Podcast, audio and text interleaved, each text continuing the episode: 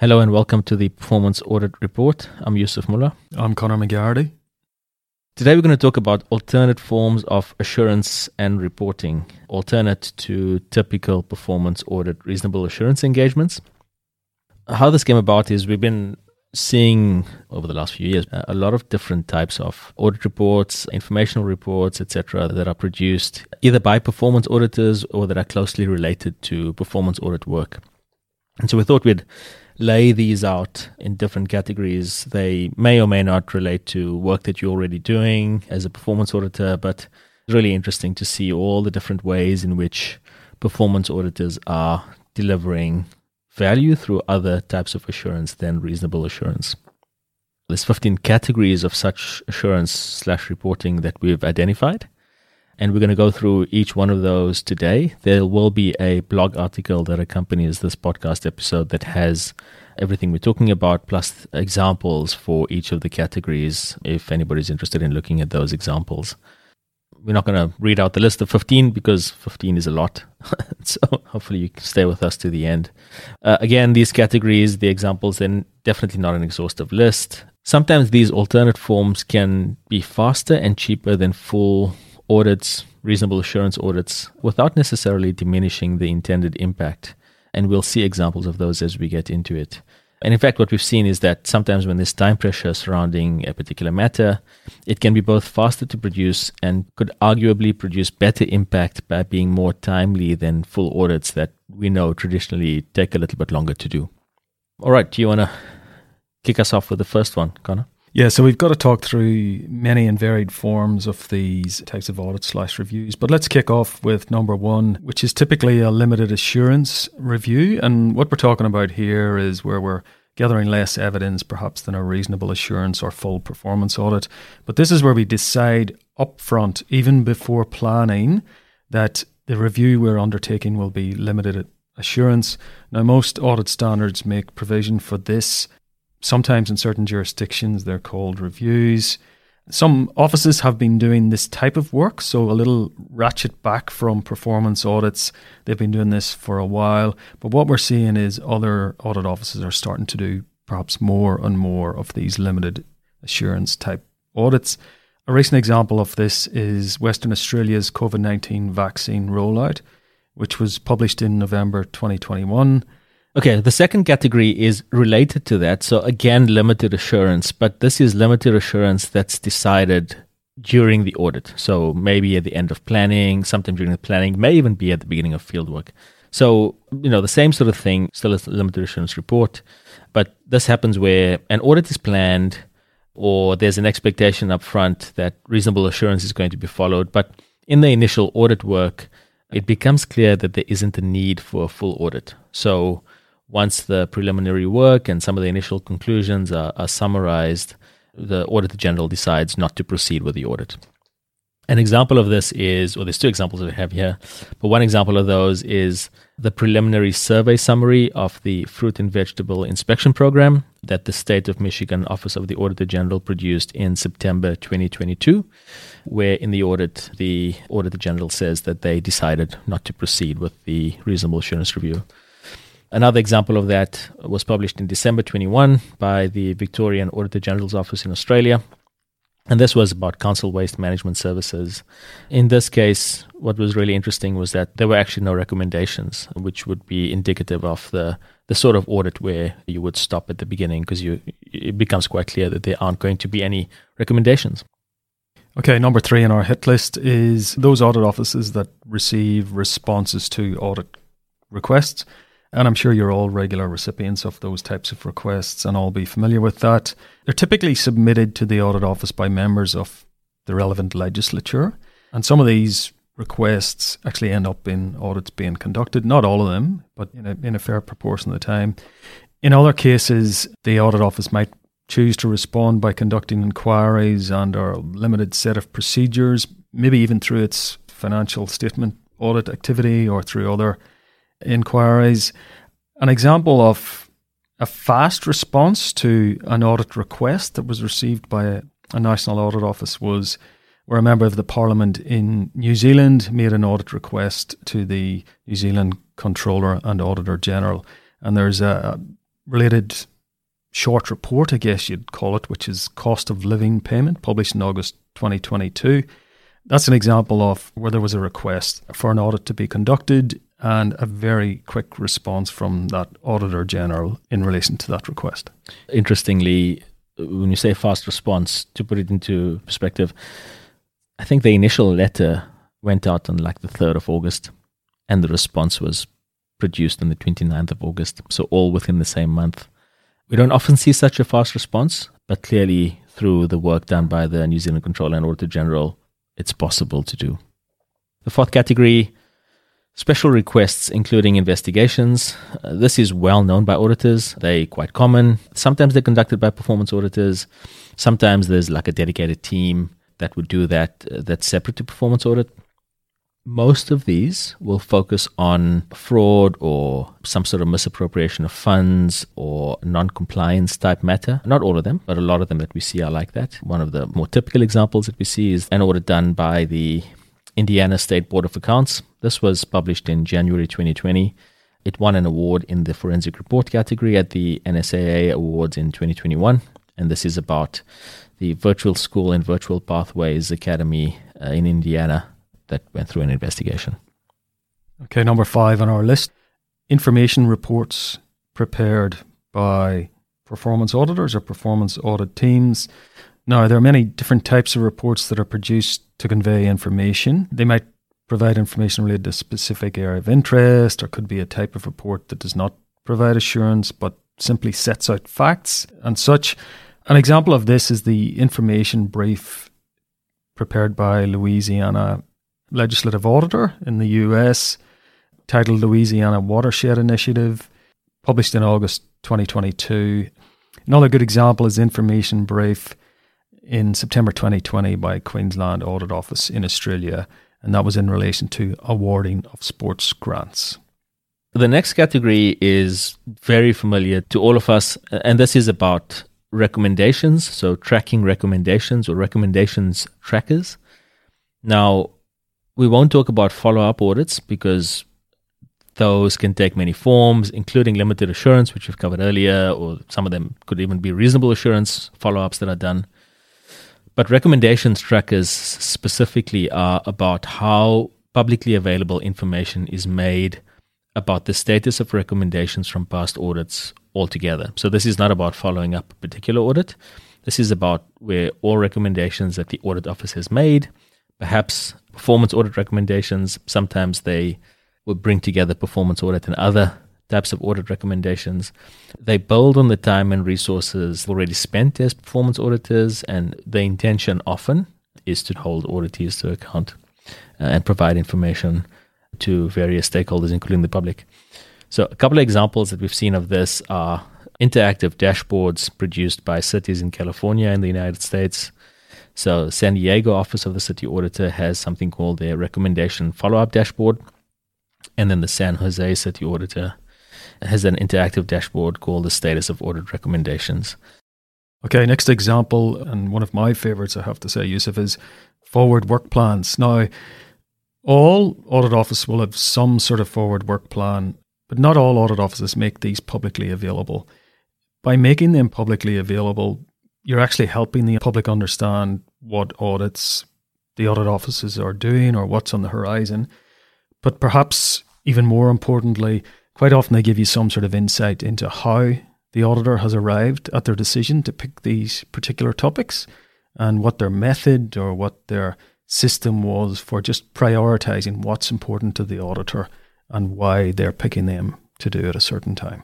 Yeah, I guess the other benefit that you have of producing your forward work plan is that if somebody in the public is looking to recommend an audit in the future that they don't see, so if they've seen something or they know something or they've heard something or they've crunched some data, which happens often, and you know there's a an interested party that wants to say, "I see your forward work plan and I raise you X audit. That makes that possible because then then they know that that isn't necessarily something you're looking at. So it can be a, a magnet almost for input into your program and what's important. That's right. Not and just to the office, but to the citizenry. And the next few categories are around resources, but we have split them up because we do see them as reasonably different to each other. First of those is category number eight resources for local government. So there are a range of state auditors that produce and publish resources that are specifically aimed at helping local government improve governance, control, compliance, etc., and better serve the public. One example of this is the Center for Government Innovation at the Office of the Washington State Auditor in the US. This used to be called the Local Government Performance Center and won an award in 2014 in the Special Project category. We spoke about this in episode one with Scott Frank. What happened was that they decided that it made sense because they couldn't get out to all of their local government entities, it made sense to have resources that could help improve local government service delivery across their state. And so they created this center, and there are plenty of resources that local government officers within the state of Washington are encouraged to use in order to improve the way in which they deliver services. And Yusuf, just moving on from local government specific resources, that takes us to number nine, which are better practice guides in general that are developed by audit offices. So many audit offices these days produce better practice guides and they cover a range of topics. They're generally developed to help line agencies or government departments understand what they need to focus on in terms of particular services or activities or even the controls and governance they put around those services a lot of the time they're developed as a byproduct of a particular audit or as the result of, for example, a thematic review of issues that may be recurring within a sector, and an audit office may decide it's a good investment of our time and resources to develop some guidance or a framework to assist these entities improve in this way. So, an example of that that you may have seen in several instances is audit offices have developed guides for boards and the conduct of government boards and their activity and the governance thereof. Again, staying with the theme of guides, one of the other things that we see, and most audit offices have these in some form. They may be publicly available. Sometimes they're just directly shared with government departments or government agencies within that jurisdiction. Um, and in some other cases, like I said, they'll be publicly available and you can see them on audit office websites. So these are audit guides that provide information about the audit process. The audience for these would be the potential auditee, uh, and this doesn't talk about standards and things like that. It's mostly about how an auditee can prepare for an audit, what to expect in an audit, what the different stages are, how to deal with recommendations, and some tips for helping to ensure a successful audit. And the intention here is to, you know, make the audit process smoother, but also to make auditees a bit more comfortable that they know what to expect more broadly in preparation for an audit. One example of this was produced by the Division of State Audit of the Tennessee Comptroller of the Treasury in the United States. And it's called the Guide to State Audits. This won an award, NSAA award in 2015 in the special project category. This particular example is quite brief, and we know that auditees like brief documents that they can read quickly without having to spend hours and hours. It's somewhere between four and six pages. So takes us to number 11, and that's blog articles that are produced by auditors general. Now, as we know, an often complaint we hear as auditors is that oh, your reports are too lengthy, they're too complex, I can't get to the main issues. More and more audit offices are producing blog articles to really distill the key information that they have provided in their more formal reports to Parliament. Really useful, short, snappy to get the key information across and really easy to digest and read. An example of a recent one or an ongoing blog is one produced by the Queensland Audit Office in Australia. For example, a recent article discusses making urgent decisions for rapid response initiatives. And that's obviously a blog that comes out of everything happening with the pandemic. And in this particular blog, the author discusses some of the key learnings and recommendations from one of their related performance audits. Right. So we've covered 11 there. So almost there. The next couple we spoke about before, so we won't go into any depth. So advisory reports and research reports, we spoke about both of these as part of the previous ep- episode on equity, but in short, an advisory report brings together information on a specific category of matters, and that's usually drawn from a range of related audits highlighting thematic findings or risks. Okay, so lucky number 13, another document produced is research reports. Now, a lot of audit offices these days do significant research, and more and more they're publishing that research. So this could be research that's conducted on a particular issue, on cross sectoral issues, or for a particular audit, but something that the office feels would be useful to be in the public domain. An example of this that we also included in our previous article on equity in PA is a research report titled Enrollment Projections in DC Public Schools Controls Needed to Ensure Funding Equity. So that was published in 2020 by the Office of the District of Columbia Auditor in the US. Another example of this which may also uh, fall into one of our previous categories of being an informational report, is by the Louisiana Legislative Auditor, and that was titled Louisiana State Police Comparison with Law Enforcement Agencies in Southern States. Number 14, in some countries, it's lucky number 14. Performance reporting. So these describe different factors related to performance within the public sector, either broadly or within specific agencies. Uh, sometimes they include performance around delivery of services. A lot of these include significant use of data as part of the quantitative evaluation of performance. Sometimes they're conducted under generally established audit standards. Sometimes the way in which they're conducted are under specifically devised standards for the audit office that is issuing that set of reports or report. An example of this is produced annually by the San Jose City Auditor in the United States, and that's called the Annual Report on City Services. I'll say how the City Auditor describes it on the website. In the annual report, the City Auditor describes the costs, quantity, quality, timeliness, and public opinion of services provided by the city government. Uh, and they go on to say that the stated purpose is to provide an overview of city services and performance data, and that goes to several stakeholders, including the public. Really useful, really interesting. We do see performance reporting in other ways as well, but that's just one example of, of how this is done.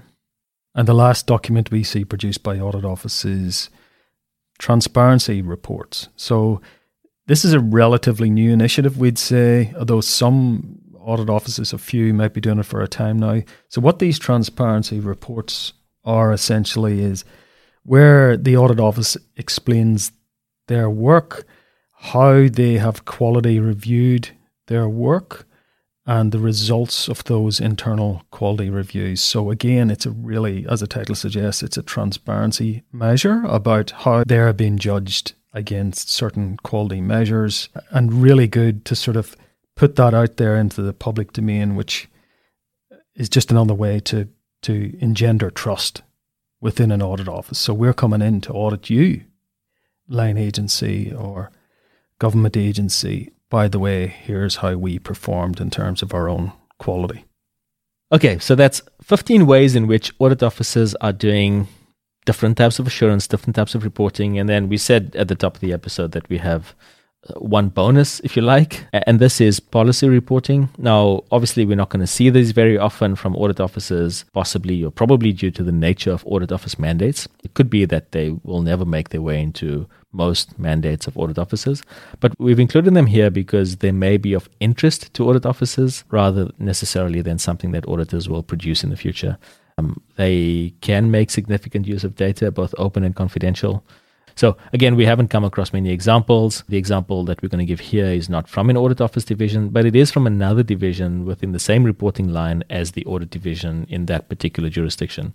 So this is from the City of Philadelphia Office of the Controller, and the example here is the data release. It's called the Data Release Property Assessment Accuracy. This is produced by what is a policy analysis team that sits adjacent to the audit division. Uh, and I imagine the audit division would look very closely at work that's coming out of the policy division as well. It is really interesting. It is the sort of thing that we could use as inspiration for some of the ways in which we can do our audit, particularly around determining accuracy of things like property assessments. The objectives and the outputs of those may not necessarily be in alignment with our mandates, but the methods that they use and some of the topics that they cover quite interesting and, and would potentially align with audit office topics. Yeah, so we've covered 15 or 16 examples there that just show the breadth of information or reports or documents prepared by audit offices and generally put into the public domain. So I think it's reasonable to say that the type and variety of information that, that is being put out by audit offices is expanding day on day, which is a good thing. And we haven't covered them all. I'm sure we've missed more than a few, but should give you some flavour as to all the good work that's going on in audit offices. The blog article will be live at the same time as this podcast episode is published. So you can head there and see all 15 plus one with the relevant examples and links to those as it's produced. And we'll put a link to the blog article in the show notes as well. Great stuff. Thanks, Conor. Thanks, Yusuf. The Performance Audit Report is produced by PA Reports, the Performance Audit Research Division of Risk Insights. PA Reports helps streamline and accelerate your performance audit research, bringing to you relevant insights that can help your audit get off the ground faster.